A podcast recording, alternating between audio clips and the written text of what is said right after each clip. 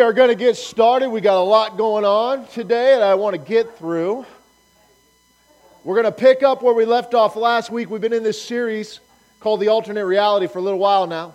And the definition of the word reality is the world or the state of things as they actually exist, as opposed to an idealistic or a notional idea of them. And we're looking at the two realities of the world that we live in. We've got the reality of the physical world, and we have the reality of the spiritual world. And the spiritual world is the one that you and I hone from. This is where we come from. We are in a world that we are not of. We see that in John chapter 17 as, as Jesus getting ready to go to the cross lays this out in verse 13. He says, But now I come to you, and these things I speak in the world that they may have my joy fulfilled in themselves. I have given them your word, and the world has hated them because they are not of the world, just as I am not of the world. Now, who is he speaking of here? His disciples. Now, when we hear the word disciples, we immediately think of the 12, but it's not just a reference to the 12. Because remember, Jesus had hundreds of thousands of disciples, he had 12 apostles. But as we saw in other places, they were baptizing people all the time. And so he says, The world has hated them because they are not of the world, just as I am not of the world. I do not pray that you should take them out of the world, but that you should keep them from the evil one. They are not of the world, just as I am not of the world. Sanctify them by your truth. Your word is truth. As you sent me into the world, I have sent them into the world. And for their sakes, I sanctify myself, that they also may be sanctified by the truth. Sanctified means to be set apart. And so, as we've examined this and we've gone through this week by week, we see there is a clear distinction. There is a them and then there is a us. We see that all pretty much throughout history. At one point, there was the nation of Israel, and then if you were a Gentile, means you were not an Israelite. It's pretty easy. It didn't matter if you were Ethiopian or some other form of an African, or if you hailed from Australia, didn't make any difference. You were a not Israelite, thus you were a Gentile. Pretty simple, cut and dry. There was two groups. There's still two groups. There's those in Christ and there's those not in Christ. Those not in Christ are under the mandates of this world. You and I do not fall into that category. We're born again believers, spirit filled, set apart by God to be sanctified by Him. By what? His truth. What is truth? His Word. See, it's the word of which that we flow everything through. That is the lens that we look at everything. Whatever's going on in this earth, and it's chaotic out there, and as we get into another fun political season, it's not going to get less chaotic. But we have to filter everything through the Word of God. There's a lot of debate inside the church, and I'm using that word very loosely right now, the word church that comes down to the Word of God. In fact, many years ago, many, many years ago, I'd been asked to go up towards the Lincoln area. This is when I was out living in Hastings, out in the Lincoln area, because there was a church that needed some help, and they wanted to bring me on board to help get some things established and get some things going for them and all of that. And so I went to meet with the pastor of that church. And as we sat down, he was kind of telling me what was some of the stuff was going on, and I was getting some ideas and, and things like that. And I said, I got to ask you a question. I said, and I said, so please don't take this the wrong way. I just, I have to ask it's sad that I have to ask this question. I said, Where do you fall on the authority of Scripture? And he says, Well, what do you mean by that? I said, Do you believe the Word of God is the unadulterated, perfect in every way Word of God? And he says, Well, it's always a good sign right there. He's like, We believe that it is the Word of God, however, it was written by man, and therefore there are some things in it that are probably not right. I stood up, I shook his hand. I said, This isn't going to work. Because without the Word of God, we don't know God. Without some standard to look at, to apply, how do we know anything about God? That's why we're seeing an increase in spirituality, but spirituality is just basically nonsense, clothed in this idea of, of oh, I'm not religious, I'm spiritual. Well, based on what? We have to have some standard to apply. If you eliminate the Word of God, then the ideas that you have about God are just opinions. They're not grounded in anything. You can say what you want, I can say what I want. We both can be right, even if we have opposing viewpoints, which is just, just nonsense. But, you know, we don't know what bathroom to use anymore, so we live in a world of nonsense, so that's fine. You see, what Jesus is saying here, they're not of the world, just as I am not of the world. As you sent me, I sent them, implying what? We ought to walk as he walked. Not just from a moral standpoint, not just feed the poor and, and, and clothe the naked and all that other stuff. Every aspect of Jesus' life is something we should emulate. Our examples are not simply Paul's or Peter's or one of those guys. Our example is Jesus. Those guys followed him. As I follow Christ, you follow me, type of thing that Paul said. And so, what we see here in this, this passage is that we are clearly distinct and clearly on mission. Did Jesus come with a mission? Yep. I've got to be about my Father's work. What does that mean for us? As you sent me, I sent them. And then we see this passage in Luke chapter 22 dealing with the idea of communion. It says in verse 14, when the hour had come, he sat down with the 12 apostles with him, and he said to them, With fervent desire, I've desired to eat this Passover with you before I suffer. For I say to you, I will no longer eat of it until it is fulfilled in the kingdom of God. And he took the cup and gave thanks and said, Take this, divide it among yourselves. For I say to you, I will not drink of the fruit of the vine until the kingdom of God comes. And he took the bread, he gave thanks, and he broke it and gave them. He said, This is my body, which is given for you. Do this in remembrance of me. We know that from other passages, there are two aspects of that. We know what Paul says about it in 1 Corinthians 11. And ultimately, what was going on, he said, with fervent desire. Why fervent desire? Why this Passover? It's not the first Passover he's been to. It's not the first Passover he ate with his apostles. But this is the one with fervent desire because he's introducing, I told you that this is a peace meal. Now we have peace with God. In Romans 5, verse 1, it says, Therefore, having been justified by faith, we have peace with God through our Lord Jesus Christ, through whom we also have access by faith into this grace in which we stand and rejoice in the hope and glory of God. These are two new terms before because you did not have peace with God. That's because you had to make sacrifices. Every time you made the sacrifice, it reminds you, I'm not at peace with God. I have to appease Him, I have to atone for my shortcomings. And we certainly didn't have access. Only one person ultimately did. Who was that? The high priest.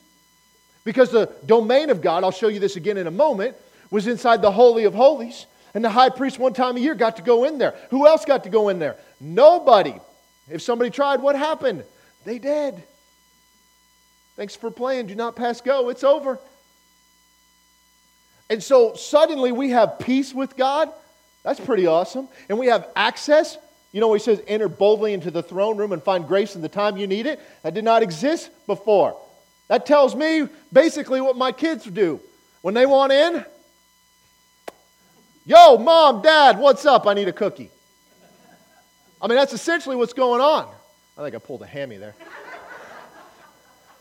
I should probably do some squat thrusts or something.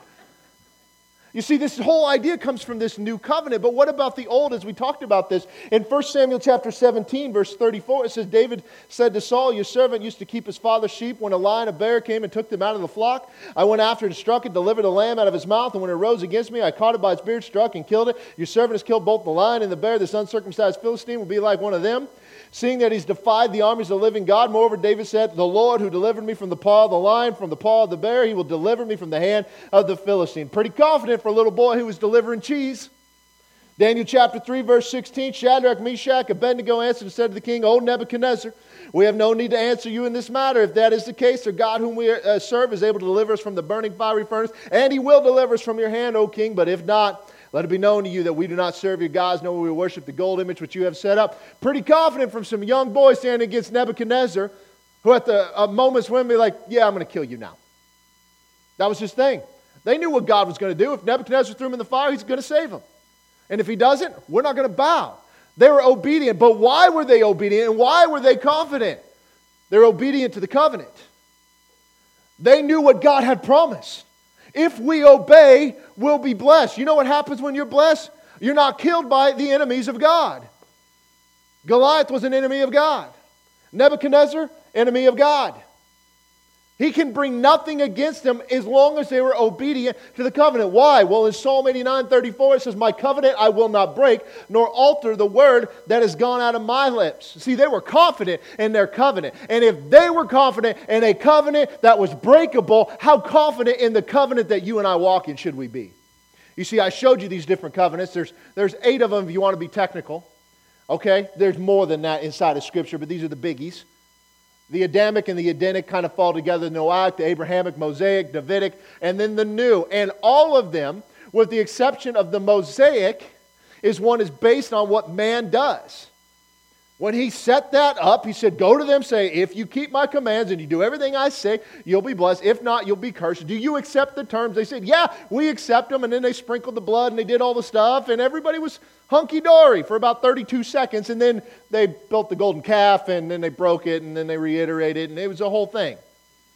But every other one of those covenants was based on a promise that God had made. The only one that was bilateral, meaning it was between two parties, not on behalf of another, but between two parties, which means both had a part to play with it, is the Mosaic covenant. And as we have seen in the New Testament and parts of the Old, that is a re- reference to the Old Covenant. So every time the New Testament says the Old Covenant, it is a reference to the Mosaic covenant, which could be broken, but no other one could because it was based on God's promise. So, why were those young men so confident? Because they were keeping the covenant.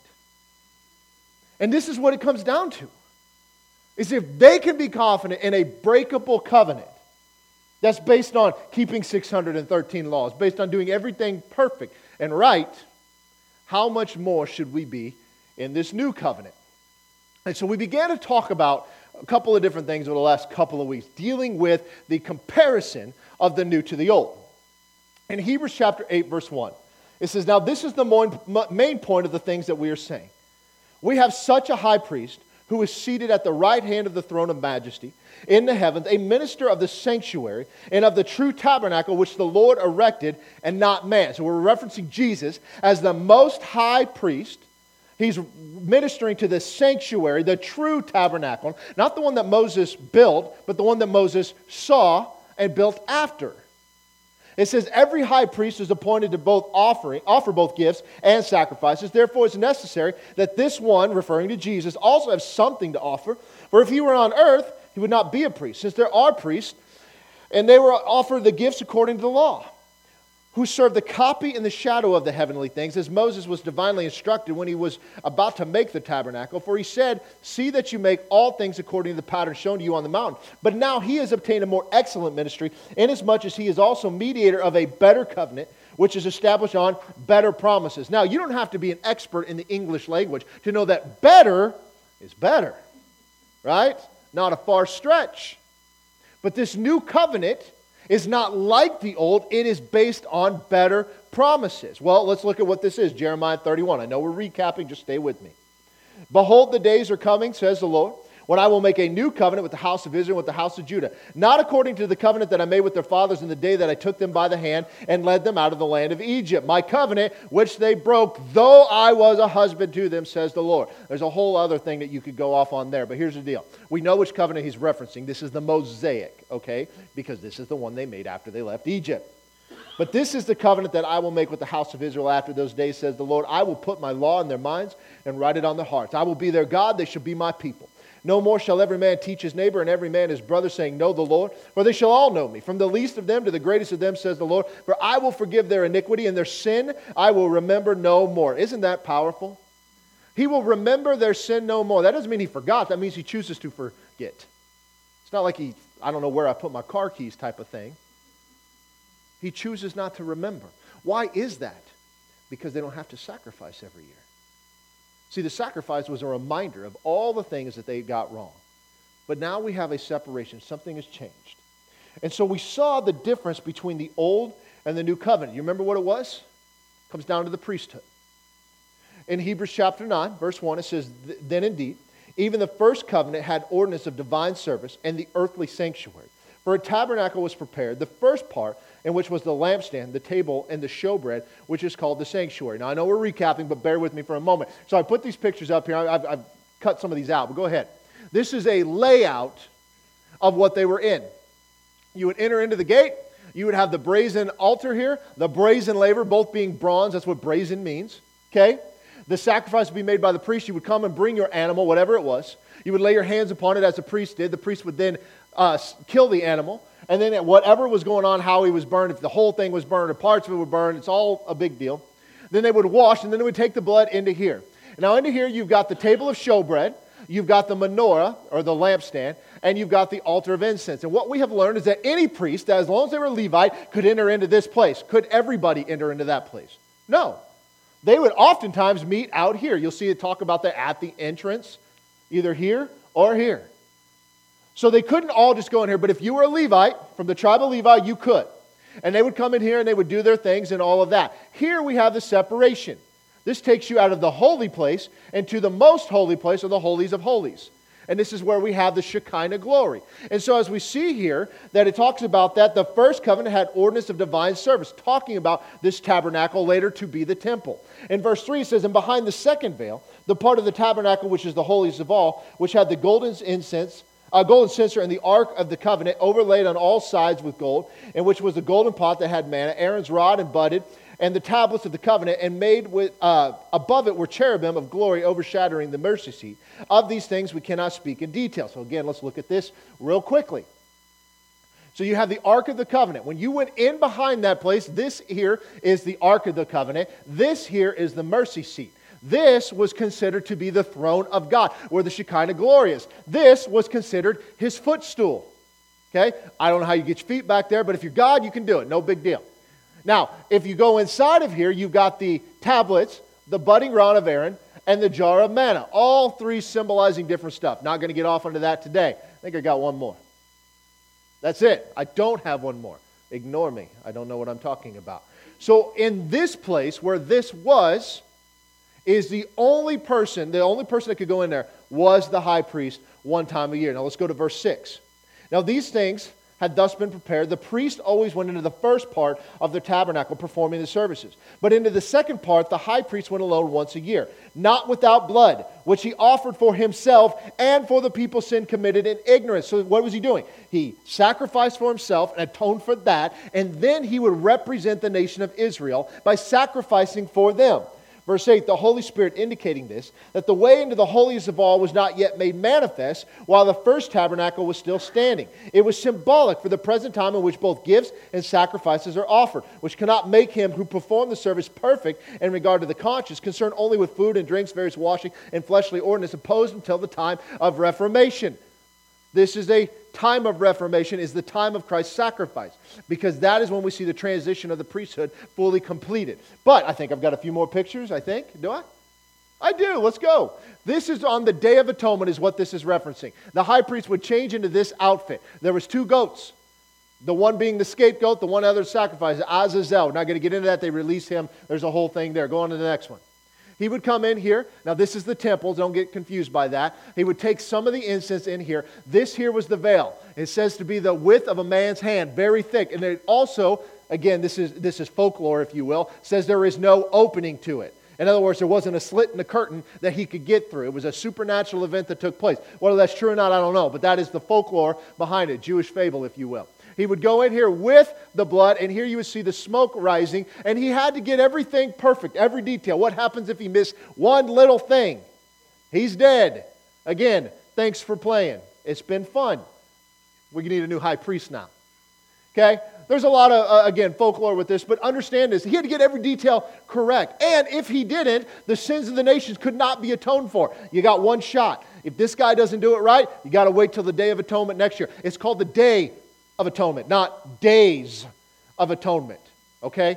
It's kind of like when you handed in your paper to the teacher and they would hand it back and say, okay, you can correct these things and still get credit. That didn't work here. There was no do overs. Is that the last one? It is the last one. See, I'm doing all right. So there's a lot to this all set apart. This was so crucial. This was the lifeblood of the nation of Israel. Everything they did surrounded, both figuratively and literally, because they camped around this thing, where the presence of God was. And only one man could enter in. And there was a lot of detail to doing it. But verse 11 But Christ came as high priest of the good things to come, with the greater and more perfect tabernacle, not made with hands, that is not of this creation. Not with the blood of goats and calves, but with his own blood he entered the most holy place once for all, having obtained eternal redemption. For if the blood of bulls and goats and the ashes of a heifer sprinkling the unclean sanctifies for the purifying of the flesh, how much more shall the blood of Christ? Who through the eternal Spirit offered himself without spot to God. Cleanse your conscience from dead works to serve the living God. And for this reason, he is the mediator of the new covenant by means of death for the redemption of the transgression of the first covenant, that those who are called may receive the promise of the eternal inheritance. Now, I know that was a mouthful, but we got to see the distinction. There was something that took place. Because to be the high priest, you had to be a Levite, but more importantly, you had to be from the line of Aaron. If you were not one of the sons of Aaron through the lineage, you could not become high priest. You could serve in the priesthood, but you couldn't serve as the high priest. It was very important. And we saw last week the distinction between the order of Melchizedek and we watched how Christ was after the order of Melchizedek. And I don't want to go through all of that again for time's sake, but understand how important that is. The book of Hebrews lays all of this out very clearly. The part that we screw up on is twofold with the book of Hebrews. Is number one, if you want the context of the book of Hebrews, you got to read the entire thing because there really is no change of thought. It all is referencing back to events that took place in the Old Testament. And that's problem number two. We don't know that very well because we don't talk about it. But the New Testament is built on the foundation of the Old. And if you don't understand that, then none of this will make sense. And when it doesn't make sense, you know what we do? We turn them into metaphors and analogies. And we're like, oh, this is just a spiritual thing. No! David was not standing against his problem. He was standing against a 10 foot dude with a big sword. And he had a rock. Odds were not in his favor. And all he did was want to deliver the cheese. That was it. That's what we turn these things into. These were serious problems. The whole lion and the bear thing has me pretty impressed, let alone the giant dude. So when we look at this, we see that it's like, okay, Christ could not be high priest under the old covenant because he did not come from the line of Aaron. Physically, he could not. He didn't meet the qualification. But under the order of Melchizedek, which predated the law. And we saw that God chose his high priest. wasn't chosen by man and under both, really. And then I, I, showed you guys last week how I believe, where I believe that the transformation took place was at the time of Jesus being baptized by John, because he said, it, it is imperative that I be baptized by you. John didn't want to do it, and I understand that. But he's like, we have to be, that all righteousness may be fulfilled. Why is that? As I showed you, my opinion, okay, I'm not the only one that holds it, but it is my opinion, is that John was the rightful high priest that year. The current high priest was picked by Rome. Rome had no business doing that, but, you know, Rome likes to do that kind of thing. That John was the rightful high priest chosen by God because both his father and mother were of the line of Aaron. And at the moment that he baptized him, which is how the high priest would transition. The old high priest would mikvah the new high priest, tr- baptize him, not like you and I do. They would go under their own power. That it would transform or, or, or, or transition the authority of the high priest from one to the next. And we saw last week that the old covenant was until John. And since then, we've been preaching the kingdom of God. There's a lot that goes into that. And so, as we began to look at this, then we've got to look at one more thing. It's the role of the priesthood. Because if the old covenant isn't in place, that would also mean that the priesthood has transitioned, right? Levites are irrelevant underneath the Melchizedekian priesthood. Any lineage is irrelevant. In fact, any person that God chose could serve in that role because he chose Melchizedek. But look at Hebrews chapter 8, verse 1. It says, Now this is the main point of the things that we are saying. We have such a high priest who is seated at the right hand of the throne of the majesty in the heavens, a minister of the sanctuary and of the true tabernacle which the Lord erected, and not man. So, this is the one that God has set up, the one that Moses modeled after, and we have the high priest, being Jesus, serving in that role. So, we clearly see that the role of the priesthood is there, but there's another side to it. It's what is happening in this moment. And so, I want to go back and look at a passage that often doesn't get read enough and show you a role of the priesthood that I bet we have missed out on because we just don't think through it of what they were doing. And it's in Second Chronicles chapter 26, and we're dealing with King Uzziah. Now, Uzziah served at the time that Zechariah and Isaiah both were, uh, were both prophets at the time of their writing. You'll see a little bit in Isaiah later. But I want you to look at this, and I want to kind of break this down a little bit today to show you the role of the priesthood and how this applies to you and I. Second Chronicles chapter 26, verse 1. It says, Now all the people of Judah took Uzziah, who was 16 years old, and made him king instead of his father Amaziah. Now here's the thing how many 16 year olds you know? How many 16 year olds you made? Would you put them in charge? No. There are questions you, you ask, like, how dumb can you be and still get yourself dressed in the morning? Right? If you've ever had a teenager, okay, you know exactly what I'm talking about. But he's going to run the nation. Nothing can go wrong with that. I bet he tweeted about it right after he got inaugurated. Verse 2 He built Elath and restored it to Judah, and after the king, re- after the king rested with his father. Uzziah was 16 years old when he became king, and he reigned for 52 years in Jerusalem. That's a long time, y'all, especially at this time point. So he was in charge for a very long time. His mother's name was Jecholiah, uh, excuse me, of Jerusalem. And he did was what was right in the sight of the Lord, according to all that his father Amaziah had done. Now let's stop. That's huge. Not every king did that. The northern tribe was a disaster. They had no good kings. The southern tribe had some, but he followed in his father's footsteps, and he did what was right in the sight of the Lord, which is good. Because what happens in that underneath that covenant? That means God is with you. You will prosper. You will be blessed. And as you're going to see, he changes the nation, expands it, does a lot of good things. But it's very crucial. That means he didn't amass for himself multiple wives because the kings were forbidden to do that. It meant that he would go out into battle and come back in, things where David would ultimately fail in. There's a lot of stuff that goes into that, but ultimately we see the crucial part is, is that in order to keep that covenant, what did he have to do? Be obedient. This went to everybody. Okay? Verse 5. He sought God in the days of Zechariah, as I told you, who had understanding in the visions of God. And as long as he sought the Lord, God made him prosper. Was that a key cog in that Mosaic covenant? Yeah. As long as you sought the Lord, you will prosper. And if you don't, you will be cursed. Which one do you want, nation of Israel? They agreed to the terms. God is keeping his end. Excuse me. Verse 6.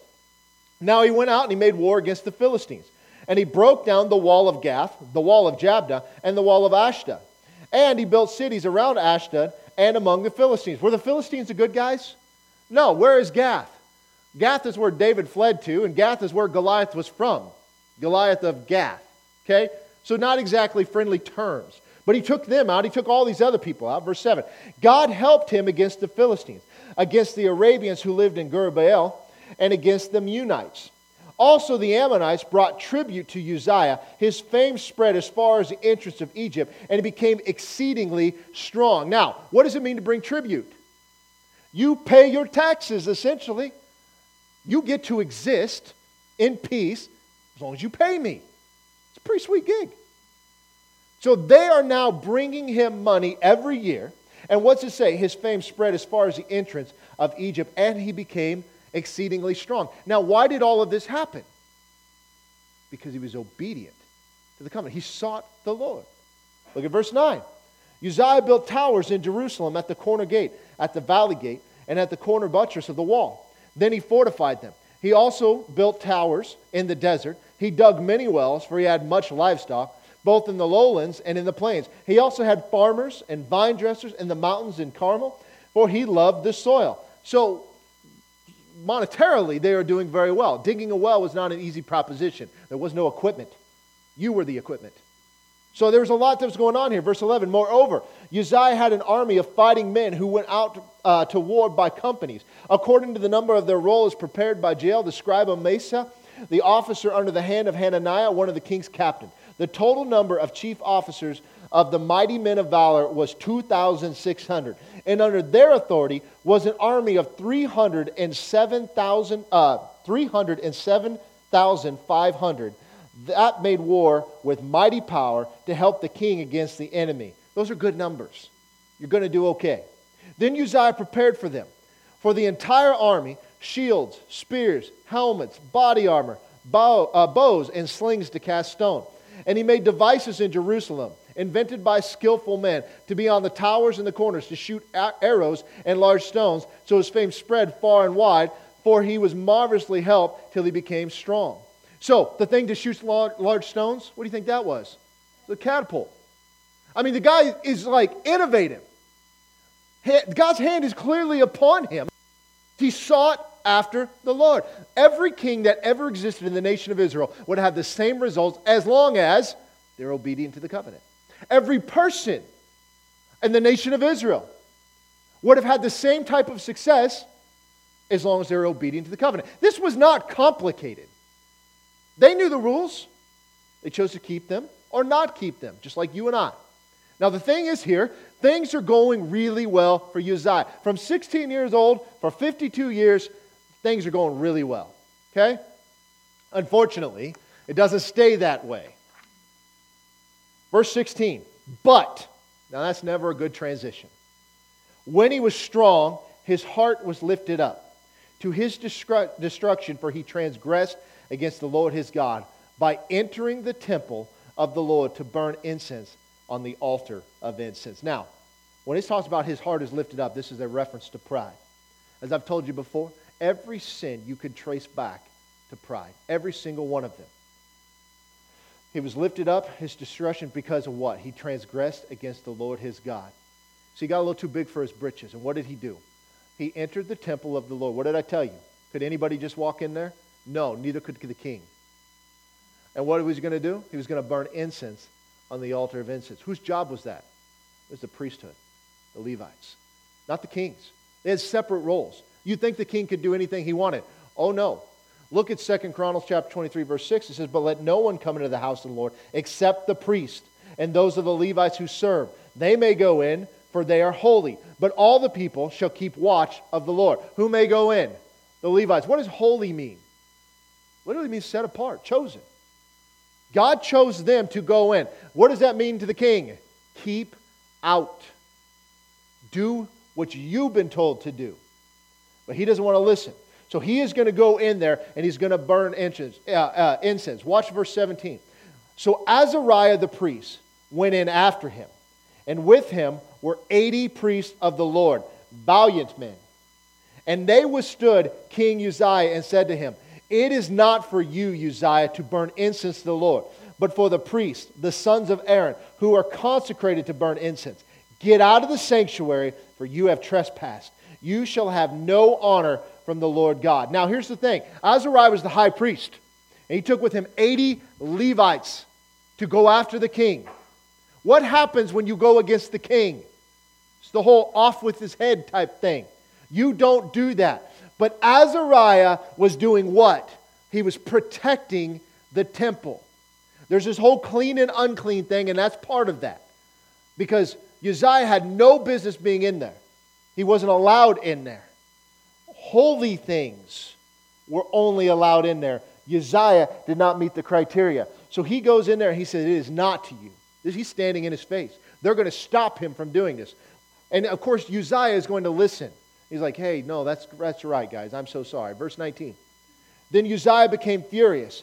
He had a censer in his hand to burn incense. And while he was angry with the priest, leprosy broke out on his forehead before the priest in the house of the Lord, beside the incense altar.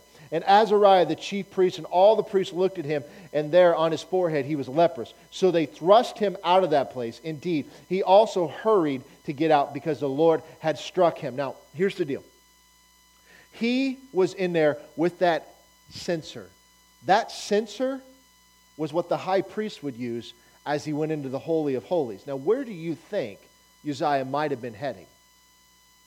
There's a good chance. We can never say that with 100% certainty, but there's no other reason you take that thing in there. In my opinion, he was heading into the Holy of Holies. God judges him, strikes him with leprosy. They, when it says thrust him out of the place, it is literally mean they grabbed him and threw him out, which meant every one of those priests that touched him were now unclean they would have to go and make a sacrifice and mikvah and separate themselves for a time to be obedient to the law. So this was a big deal.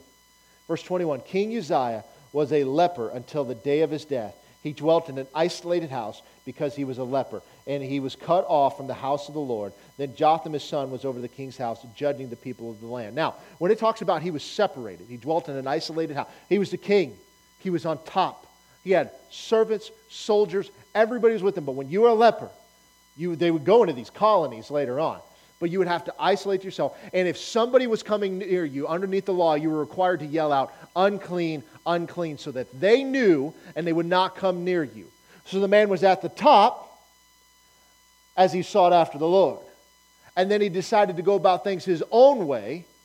And now he's struck with leprosy. And he is now set apart. And it says he was cut off from the house of the Lord, which means what? He could no longer bring a sacrifice. Lepers couldn't bring a sacrifice, they couldn't enter in. Oh, how the mighty have fallen. He was there until he died. Verse 22 Now, the rest of the acts of Uzziah, from the first to last, the prophet Isaiah the son of Amos wrote. So Uzziah rested with his fathers, and they buried him with his fathers in the field of burial which belonged to the kings, for they said, He is a leper. Then Jotham his son reigned in his place. Imagine his tombstone. Imagine all that he had done for 52 years for the nation of Israel, obedient to God, and in a moment of indiscretion, it all goes away and he dies a leper's death. That's bad. But that's not the moral of the story here, at least not for us today. Because it's not about Uzziah, it's about the priesthood. You see, the priesthood stepped in there to go against the king. The king, who has all authority, the king. They stood toe to toe with him and threw him out of the temple. You see, it wasn't just that they performed the sacrifices, it wasn't just that they would go in there and they would do all this stuff, and you saw how they get separated into two week intervals later on and all this other stuff. It wasn't even just that the high priest who went in there atoned for the nation. That's all part of their responsibility. But clearly, another one is to protect the house of the Lord, the way to God. This is where God's presence was. Their job was to not just let anybody in, even if it's the king, their job was to protect it. Now let's look at what Isaiah says here. Verse 1 of chapter 1. It says, The vision of Isaiah, the son of Amos, when he came concerning Judah and Jerusalem in the days of Uzziah, Jotham, Ahaz, and Hezekiah, kings of Judah. So it gives you the time period of which Isaiah was a prophet in the nation of Israel.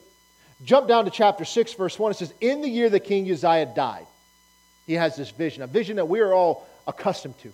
It said, I saw the Lord sitting on a throne, high and lifted up, and the train of his robe filled the temple. Above it, stood seraphim, those are angels. Each, had, uh, each one had six wings.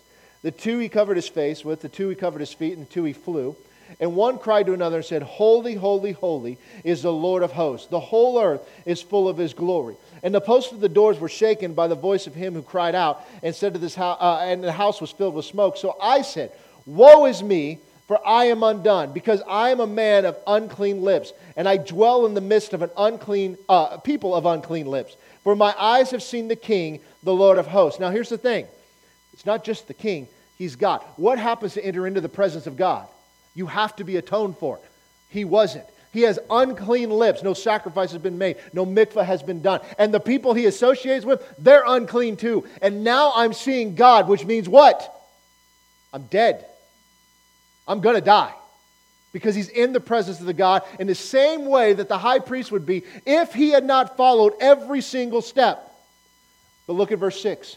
Then one of the seraphim flew to me, having in his hand a live coal, which he had taken from the tongs from the altar, and he touched my mouth with it and said, Behold, this has touched your lips. Your iniquity is taken away, your sin purged. Now, this is powerful because he now has made Isaiah clean to be in the presence of God. Now, here's the thing, guys. When we look at this, okay, we're looking at all of this, we're like, okay, what does this have to do with you and I? You see, something changed in that new covenant. The first thing that we see here is this piecemeal that took place. We are now at peace with God. We can be if we enter into this covenant. We have access to God for the first time ever. That's never happened before. Look at all the detail. I mean, the king is struck with leprosy trying to get to God that you and I take for granted. We just walk in. Look at Hebrews chapter 10, verse 19. It says, Therefore, brethren, having boldness to enter the holiest, which is what? The Holy of Holies, by the blood of Jesus. How do we get there? Through his sacrifice, by a new and living way. Why living? He's alive. Before it was always through death. We see other places the, the death of the testator which he consecrated for us. Who did he do it for? Us. Who is he? There you go. You guys are doing well. Through the veil. The veil is what separated the holy place, which any priest could go through, from the most holy place, which one priest could go through one day a year. That is his flesh. And having a high priest over the house of God, let us draw near with a true heart in full assurance of faith, which means trust, having our hearts sprinkled from an evil conscience and our bodies washed with pure water. This is always a picture back to that old covenant system. But the veil that separated God from man was torn. And what is it? What was it a symbol of? It was Christ's flesh, which means what? In order to get to the Father, you must pass through Jesus himself. Which gives a whole new meaning when you read John chapter 14, verse 6. Jesus said to him, I am the way, the truth, and the life. No one comes to the Father except through me. How do we get there? It's through him. 1 Peter chapter 2 verse 4 says coming to him as to a living stone rejected indeed by men but chosen by God and precious. You also as living stones are being built up as a spiritual house, a holy priesthood to offer up spiritual sacrifices acceptable to God through Jesus Christ. Therefore, it is also contained in the scripture Behold, I lay in Zion a chief cornerstone, elect, precious, and he who believes on him will by no means be put to shame. Therefore, to you who believe, he is precious, and to those who are disobedient, the stone which the builders rejected has become the chief cornerstone, and the stone of stumbling and a rock of offense. They stumble, being dis- disobedient to the word, to which you also were appointed.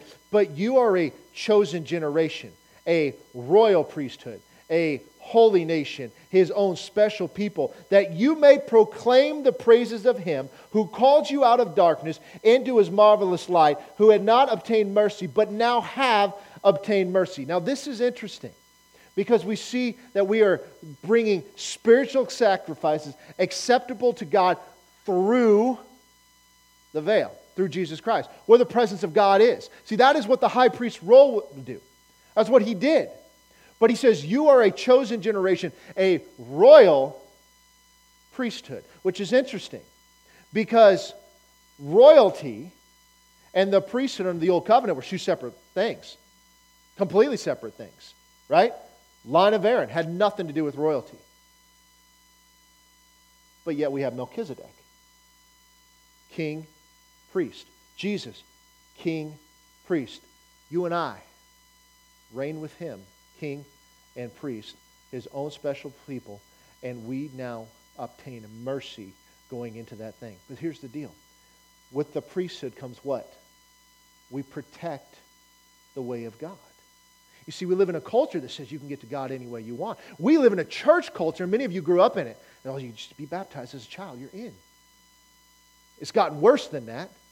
We've turned communion and baptism into, into something that, that just makes us right with God, but that's not what it says. We have to go through the veil, we have to go through His flesh.